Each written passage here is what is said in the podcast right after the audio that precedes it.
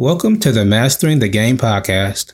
I'm your host, Jermaine Harris. In this episode, we'll be talking about Batman Arkham Asylum. Batman Arkham Asylum was released in 2009, and it's still one of the best games ever released. There are lots of things to love about the game. I'll share a few reasons why Arkham Asylum is such a beloved game. Let's start off with the environment. As you can guess from the title, this game is primarily set within the walls of the Arkham Asylum. The game captures the haunting atmosphere of being trapped in one of the most dangerous places in Gotham City. There are lots of gargoyles throughout the map and creepy statues, and the designs of the levels are dark and kind of grimy. You can walk around the map and really feel like you're in the Batman universe. Another great thing about Batman Arkham Asylum is its combat system. Its free flow combat system was introduced in this game and it became a staple of the franchise. The fluidity of the free flow system is one reason why people love it. There were lots of franchises that were influenced by Arkham Asylum's combat system, including Assassin's Creed and Marvel's Spider-Man. To me, the combat system was improved in future Arkham games, but let me know in the comments if you think Arkham Asylum has the best combat combat system out of all four games in the Arkham universe. We also get to use Detective Vision, which is the game changer. Activating Detective Vision allows you to solve puzzles and investigate crime scenes. And if you've played any of the future Arkham Asylum games,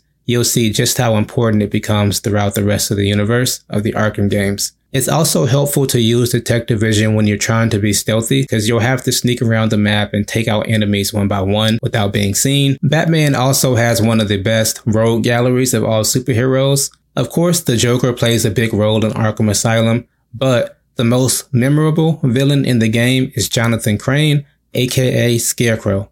You'll come across Scarecrow a few times throughout the game, where he often uses the fear toxin against Batman. It's interesting to see how the toxin forces Batman to face his fears throughout the game. Overall, Batman Arkham Asylum is a really fun game that lets you play as Batman in an iconic setting. If you haven't played Arkham Asylum yet, I highly recommend that you pick up a copy ASAP. And if you have played Arkham Asylum before, let me know in the comments what you think about it. I love to hear what you have to say. Thanks for listening.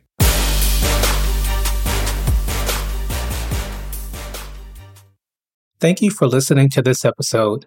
If you enjoy the podcast, consider leaving a five star review on Spotify, Apple Podcast, or your favorite podcast streaming service. Also, be sure to visit our YouTube channel, Unleash Pro Plays, for our latest gaming videos.